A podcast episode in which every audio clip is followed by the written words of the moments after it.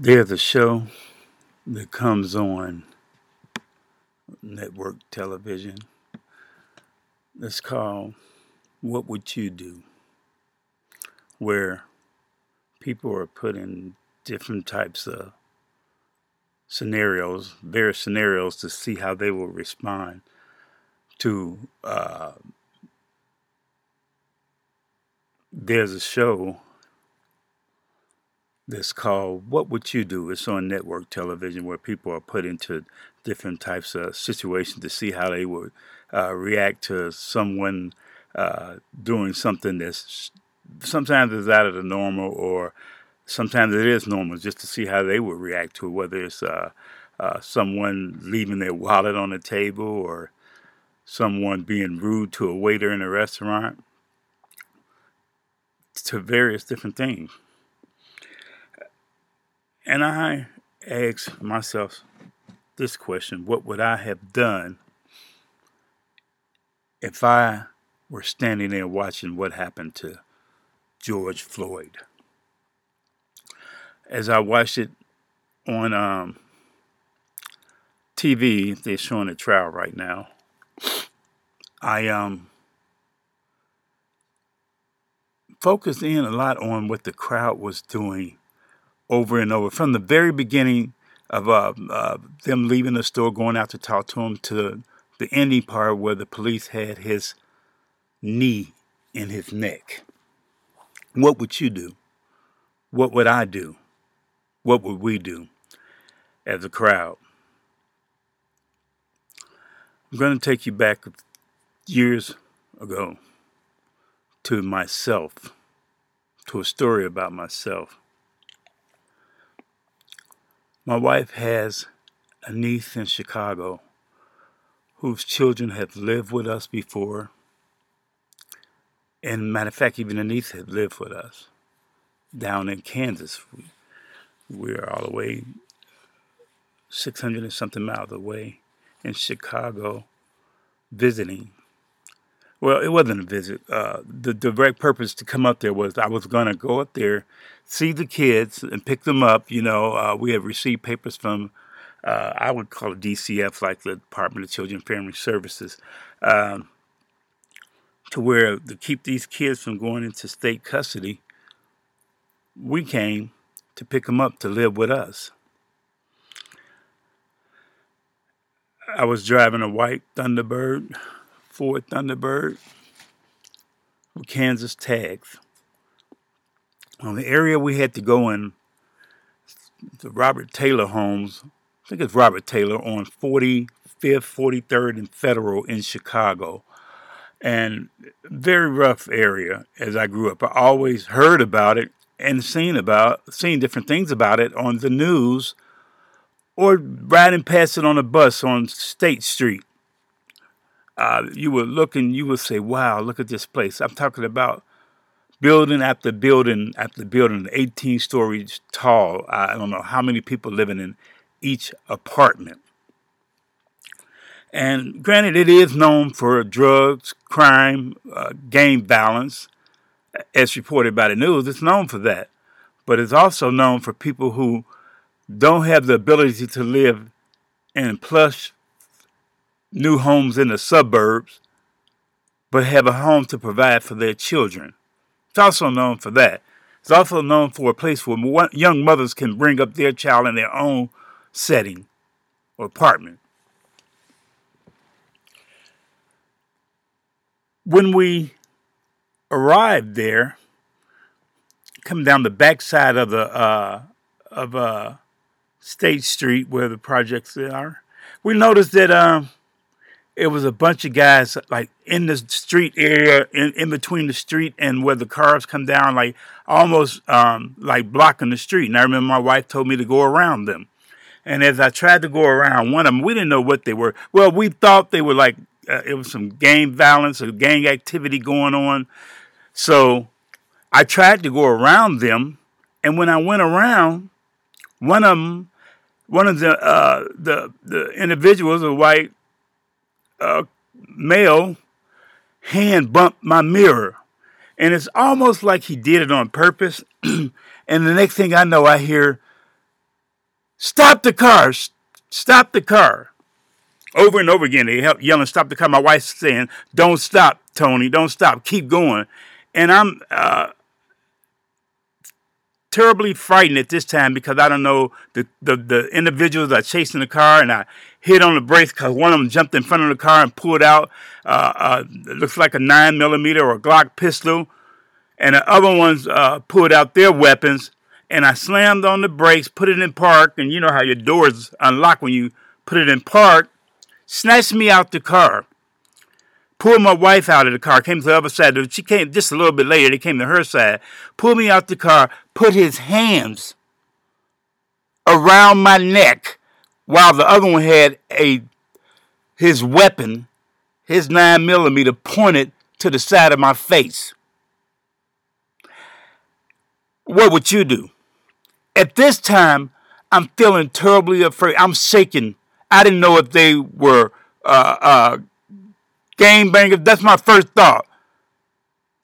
Because they were in plain clothes. I'll never forget, one of them had that Carhartt, I think it is, uh, emblem on his jacket. Every time I see that emblem on someone's jacket, it just seals, sends uh, chills down my spine. So they asked me, what are you trying to do? You trying to run us over? You trying to do this? You know, they, this all questions. Questions coming from three or four different people at the same time. Wow, he's choking me. This is all why he's choking me. And while a pistol, I still call it a pistol, a weapon, nine millimeters pointed to my face. And I'm telling them, we're here to pick up kids. We're here. My wife is just saying, we're here to pick up kids. We had the papers. We're here to pick up kids. We, we, we, you know, like we have business there. And he snatched out the car and started going through my car. Never asked. This is all why they still holding me up with hands around my neck. At one point, he switched from like choking to an elbow, not the elbow, his forearm. Forearm against me. This is the known police tactic against my neck. It says, what are you doing here again? And they went in. Uh, well, let me let me back up a little bit. All while this was happening, it was some young uh, people and some older ladies. Uh, I remember the older lady saying, let those people alone. They ain't doing nothing. Let them alone. Hollering from all the way across, telling them to leave us alone. So that leads me to understand that they familiar to, to think that they were familiar with who the pol- police were at this time. We found out they were police because I happened to look down and I saw a badge on one of them's waist, which he never identified himself as a police officer. During, during the first few minutes of this, they went through the car. They looked and found these papers from D C F or from the Children and Family Services and started saying, okay, all right, all right, we know what you're here for. You can go. Never said I'm sorry or apologize or anything like that, which it still wouldn't have meant anything to me, apology. But I'm shaking. I'm scared out of my mind. And tell us, oh, it was a car here earlier that was involved in the shooting that fits the description of your car. Is that not the oldest line in the book that the police were using in, that's still used today, to today? You fit the description. Man, have I not heard that before? Not just on T V, but in Chicago. So they let us go, and at that point, I'm looking at my wife like, I don't care about these kids. I don't care about your niece. I don't care about anyone. I want to get in this car, turn right around, go a few blocks over, get on a Dan Ryan, and head back to Kansas. At that point, I could care less about anyone but my own wife and my safety. But we did end up going to the apartment, and and I'm still shaking, getting on the elevator in there and going up there and to talk to her and get her to take with us, still at the point that I'm shaking. What I'm getting at is that This is nothing new. What happened to George Floyd? That's nothing new.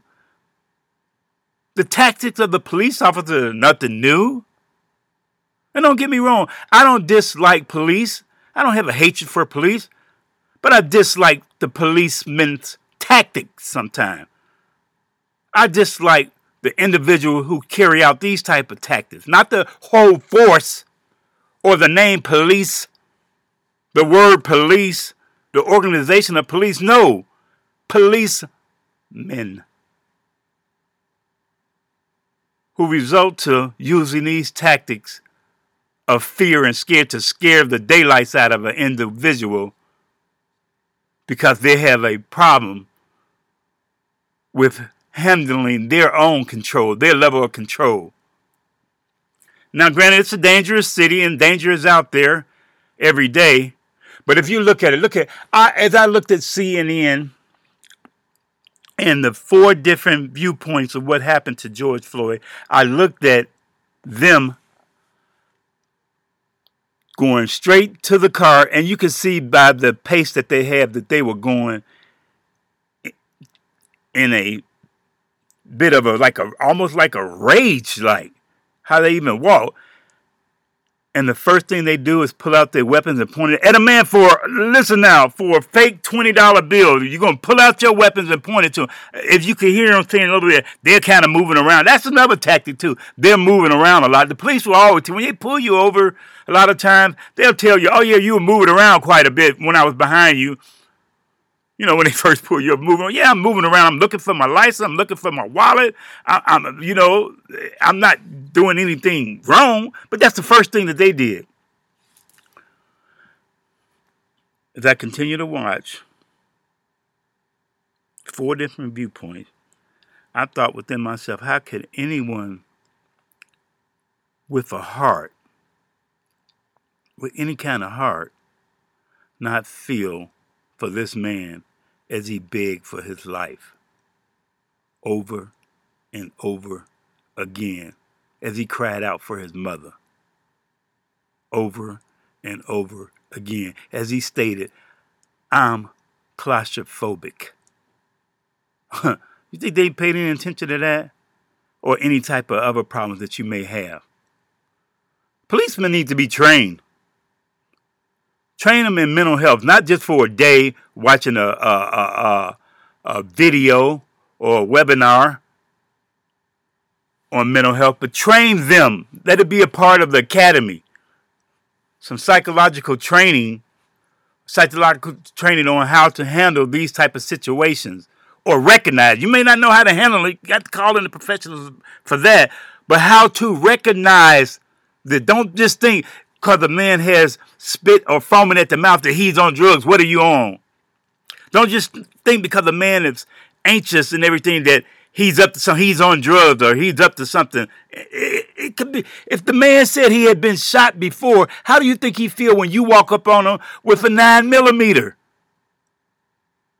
You think he's not going to be anxious and sitting there, you know, toodaloo, toodaloo, toodaloo, twiddling his thumbs? Like all is well? No. Not even I. I haven't been shot, but if somebody point a nine millimeter at me, I'm going to be a little bit excited.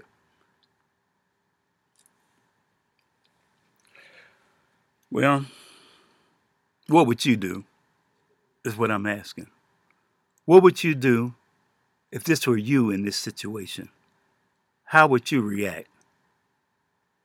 How would you deal with the tactics, tactics of the police? How would you deal with the fear that's raging in your body that's coming up? Were you hypervigilant and just seeing so many different things going on at once? This man lost his life for what they say was twenty dollars.